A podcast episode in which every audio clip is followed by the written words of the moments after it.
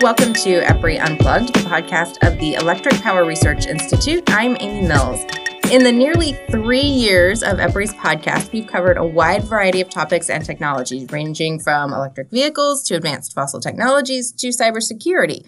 But one area we haven't covered is technologies on the horizon that could have a meaningful impact on the energy industry. That changes today. In this episode, we are exploring the potential for hyperloops high speed transportation in a tube. Sound futuristic? You might be surprised to know the concept has been around for more than 100 years, but advances in technology could bring hyperloops to a city near you in the not too distant future. Here to talk more about it are Steve Stella, Emerging Technologies Advisor, and Watson Collins, Technical Executive in Electric Transportation. Gentlemen, thanks for joining me. Thanks, Amy. We appreciate uh, the opportunity to be here. Good afternoon. Well, before we get into the Hyperloop discussion, let's talk about why it's on our radar in the first place. This is one of many advanced concepts EPRI's technology scouting program looks at, which, Steve, you have leadership of. What is the scope and purpose of scouting? What is scouting? Let's start there.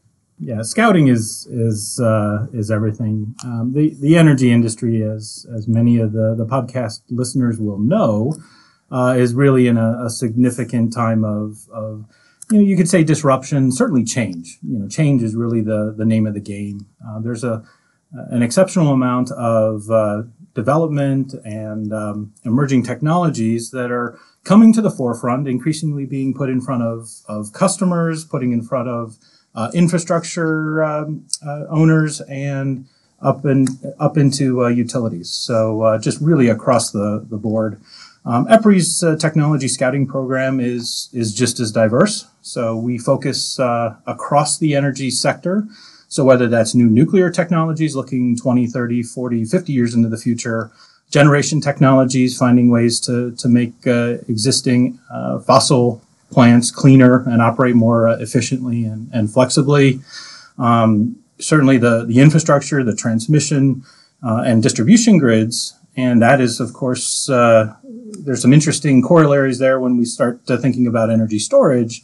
Uh, and then certainly into the homes, into the businesses, into you know industrial type customers who are just inundated with uh, a wide variety of, of ways to make their lives easier, more efficient, and potentially more complex. So uh, just trying to get a handle on on what the industry looks like. And why is it important to have some of these things in the pipeline? Um, so, from an uh, from EPRI's standpoint, uh, we are are very focused on the uh, the entire energy value chain. We are uh, continuously learning uh, new technologies, identifying new opportunities for um, research and uh, new needs within the the sector um, and what scouting does is provide a, a, pivotal introduction to those new technologies, technology developers, so that as these technologies mature, EPRI um, is, is better prepared uh, and able to, uh, to um, socialize those technologies across the energy sector. And Hyperloop is one of those. Hyperloop is exactly one of those uh, early stage technologies, exactly. And Watson, this is something that you've done a lot of research on being in electric transportation. What is the basic definition of a hyperloop? Well, you know, really at a high level, it's a new disruptive mode of transportation. Um, it's it's something that doesn't exist today. It's it's really a blend of uh, aircraft uh, aviation technologies, railroad technologies, and subway technologies. Um, and essentially, what you're doing is is you have a tube with a, a car in it, and it's magnetically levitated and in a partial vacuum in a tube, and it moves it, um, you know, near 700 miles an hour. And we were talking about that being I mean, near supersonic speed. I mean, this is pretty incredible uh, speed. Yeah, no, that's the that's the really the, the disruptive part of it is is because it, it, moves freight and people around much faster than than um, a lot of the current approaches. And I mentioned it's, but the idea has been around for a long time, dating back to freight trains. And when we were talking about this, you made some interesting comparisons to the freight train and some concepts in the Hyperloop. Can you talk a little bit about that? Oh, sure. Yeah. So, um, you know, w- way back in uh, 1864 is actually a, in Crystal Palace in London, there was a, a pneumatic train. And, and so what this, the subway car was in a tube and it was pushed along by air. Um, and what they've learned since then now is, is that if you create the vacuum, you can move these trains much faster through the, these tubes, and and and so that's that's where we are today. Is is getting we've taken all this history behind trains and and and used it these hyperloop.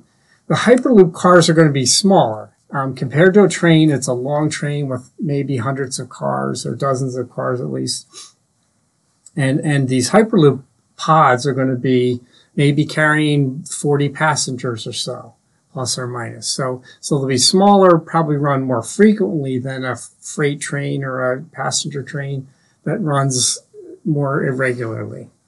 Steve, let's talk a little bit about what that means for the energy industry. We're talking about a lot of power, a lot of load, I would assume, to, to get a Hyperloop running. Uh, absolutely. But actually, what I'd like to, to kind of highlight are you know, when I think about new and emerging technologies, it's always interesting to look at, you know, potentially the mega trends because you, you look at this technology and, and technology for the sake of technology is, is interesting, but there's not necessarily a place for it in the, uh, in the market. But if we think about it in terms of, of mega trends and a couple mega trends that, you know, the Hyperloop, um, is, is certainly impacted by, we look at climate change and, and decarbonization. Um, you know, how do we move people uh, long distances? And today you can do that in, in, in air travel. Um, and certainly one of the things that the scouting group is, is looking at is electric aviation. Just based on the speeds that we've already talked about, this is becoming an interesting technology for, you know, ground travel. And uh, because it's electric, because it, it has some significant power requirements, and I'm gonna I'm gonna let uh, Watson talk more about that here in a second um, it, it, really positions itself as an interesting alternative. So, you know, if we think about trains, you know, they never, they haven't necessarily been adopted here in the U.S. as, or, or seen the success in adoption here in the U.S. than, than, what we've seen in, in other areas of the world, Europe or Asia or, or whatnot. Um, that what's different here uh, is that, you know, as uh, the population grows, and we are seeing urbanization as another uh, another megatrend. But as the population grows, cities become more and more um, more and more populated. The the advent of this kind of technology, thinking about that 700 plus mile per hour, and for those uh, uh, in the EU, that's over 1,200 kilometers per hour. um, but just thinking about in terms of of impact, you know, I can work in in Chicago now, uh, but live in you know Cincinnati, right? I can I can work in in New York and live in oh, outside of Washington D.C. Um, so really, from a um, from a social standpoint, it really starts to change the game. Maybe I want to work in downtown New York, but but live in upstate New York. This provides a, a reasonable opportunity, a realistic opportunity to to do so.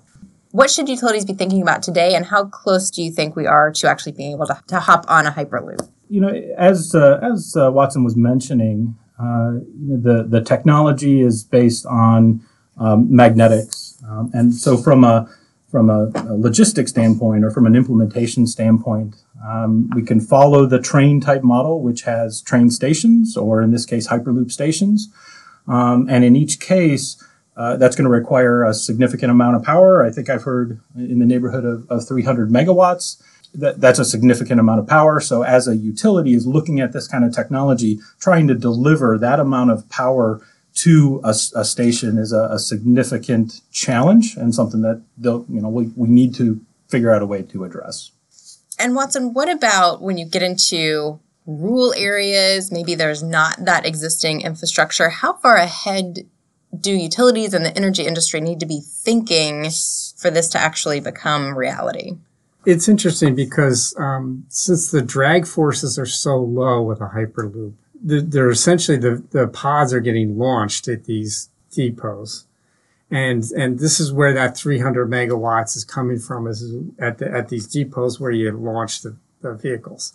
And then along the route, there'll be much lower power requirements to support the magnetic levitation and to support the pneumatic uh, or the partial vacuum that's created.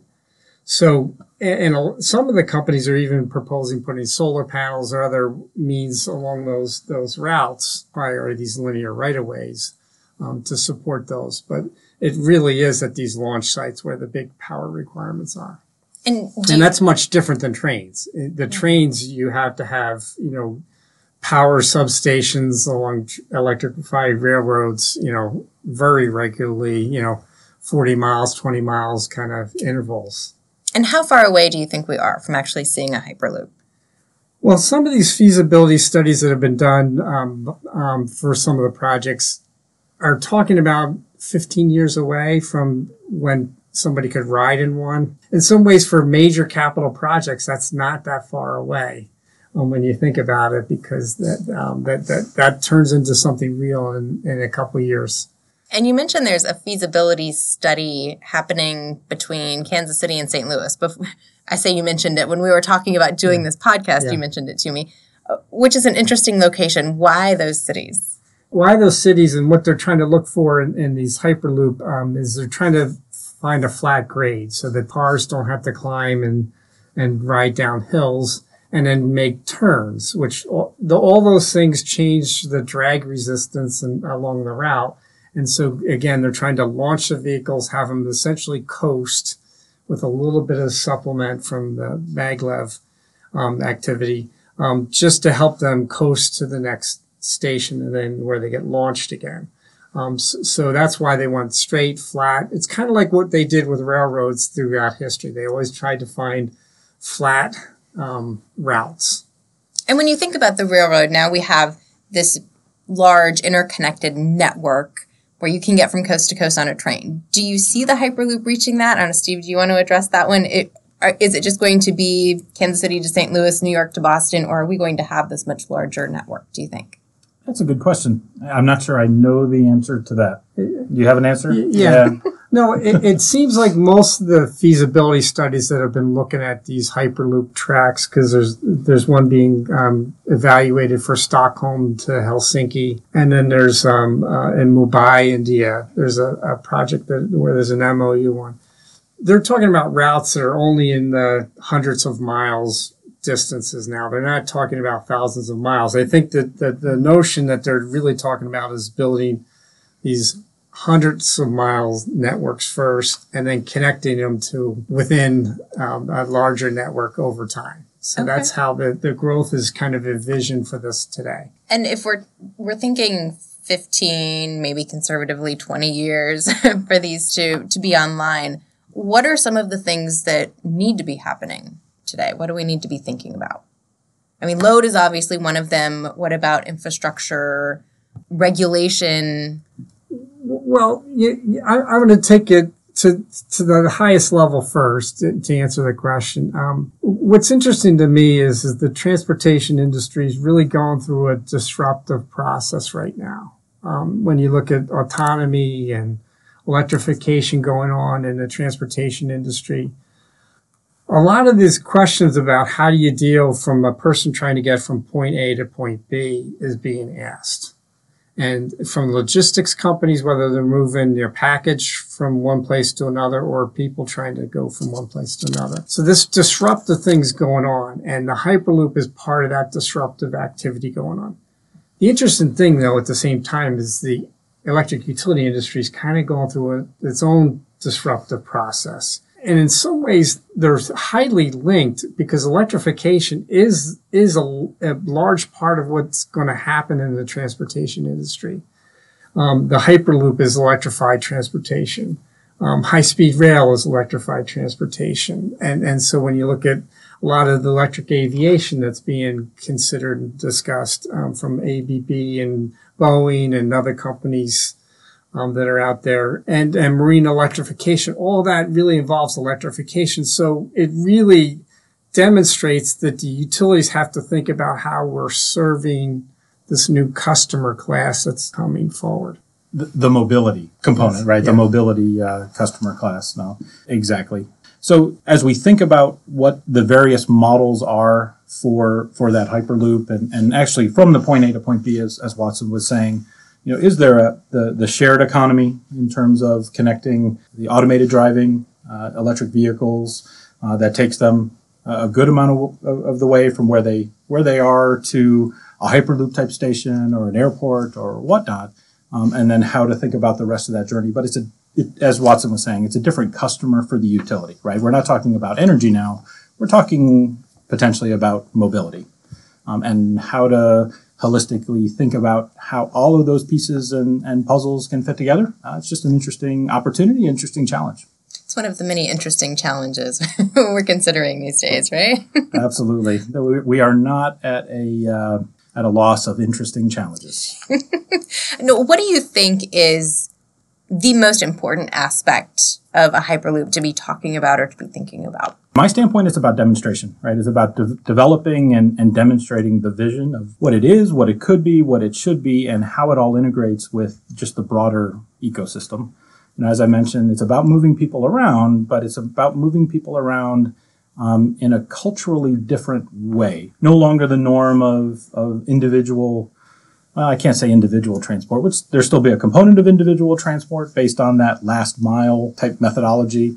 But um, you know, really, it's just a, a different approach to the entire mobility aspect. It also then starts competing with aviation, right? So whereas today the only um, the only options for long distance travel are aviation. This this can change that, and certainly that's not going to happen tomorrow. But you know, as the the technology develops, as the the vision demonstrates itself, as the economics work out, um, as you start, you can actually think of it as a platform, right? So it changes mobility for people, it changes mobility for um, packages, for freight, and and and whatnot. Um, and how does that impact the economics of the solution? In this case, the uh, the Hyperloop. Um, and then I think it really becomes interesting to see what else can change. Okay. And Watts, maybe I'll ask you the same question. What do you think is the most important thing to be considering? I, I think it's it's really important for EPRI and utilities to be involved in, in activities like this during the formative stages of their development in the electric transportation industry, EPRI and the utilities got involved with the automakers um, and, and, with the utilities on even something as basic as the connector standard for the electric vehicles that are out there now. So the more that EPRI and, and its utility members can participate in the formative stages of these things, they can be shaped in a way that work with the grid and the way the grid's evolving over time um, t- to take best advantage of the opportunity. So I think that's probably the number one thing because there is a mega trend going on around transportation and, and the disruptive forces that are going on there around transportation. And, and so the more that we can be engaged in that in the formative stages, we can help shape it as opposed to being the recipient of what happens. Just to add to that, I mean, it, it's difficult to just install 300 megawatts of power anywhere right? So, I mean, that is the consideration. And then how do you maintain the, the power requirements over the, uh, the duration of however long that Hyperloop is, right? So, uh, as I mean, Watson hit the nail on the head in terms of this is a system design approach to um, efficiently moving people, but within the within the structure of, of the energy uh, infrastructure. Um, and that certainly does not mean the infrastructure of yesterday and, and centralized generation and whatnot. There's certainly, as, as Watson outlined, a, a distributed energy component that, that really moves a, across the, the track. But there are challenges abound. And let's put yeah, let's put 300 megawatts into perspective. That's you know maybe a couple of small modular reactors. Um, and we're talking small modular reactors from a nuclear uh, standpoint. So they're about yeah 50, 50 megawatts a pop. So six six or so required at, at each station. That is uh, about half of a, uh, a traditional natural gas plant facility. Very similar, whether it's coal or, or whether it's natural gas.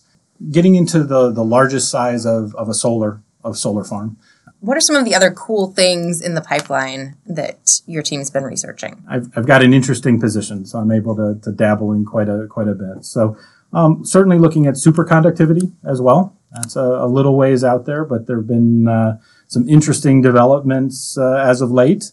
Uh, just this morning, I was uh, reading up on energy storage, uh, compressed air energy storage, in uh, injecting um, compressed air into the seabed.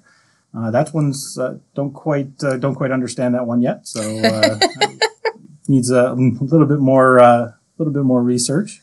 And then yeah, uh, actually talking about CRISPR. So there have been a a lot of negative news as of late, some questionable experiments, but from an energy sector standpoint, that could change the economics of biofuels.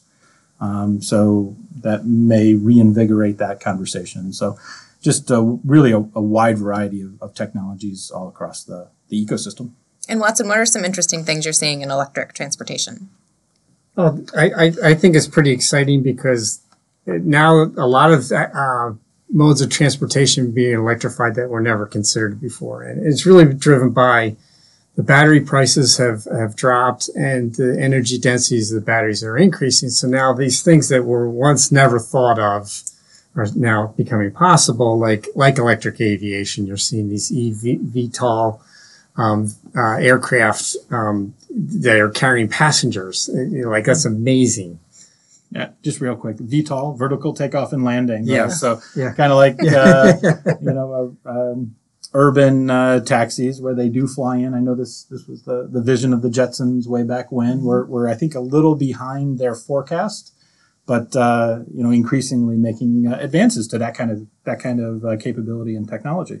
Well, we were behind on the Back to the Future forecast of time travel by, well, what was the year? I know we passed it anyway.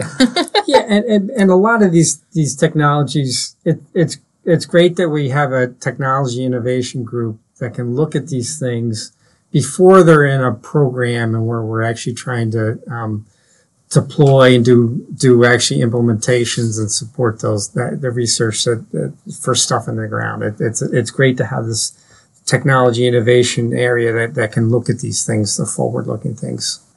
Well, thank you so much. I think you guys have given me some great ideas for future podcasts on emerging technology. So I'm going to make a list. Great, thanks, Amy. Appreciate it again. Thanks, Amy. All right. Thank you. Until next time, we're shaping the future of electricity.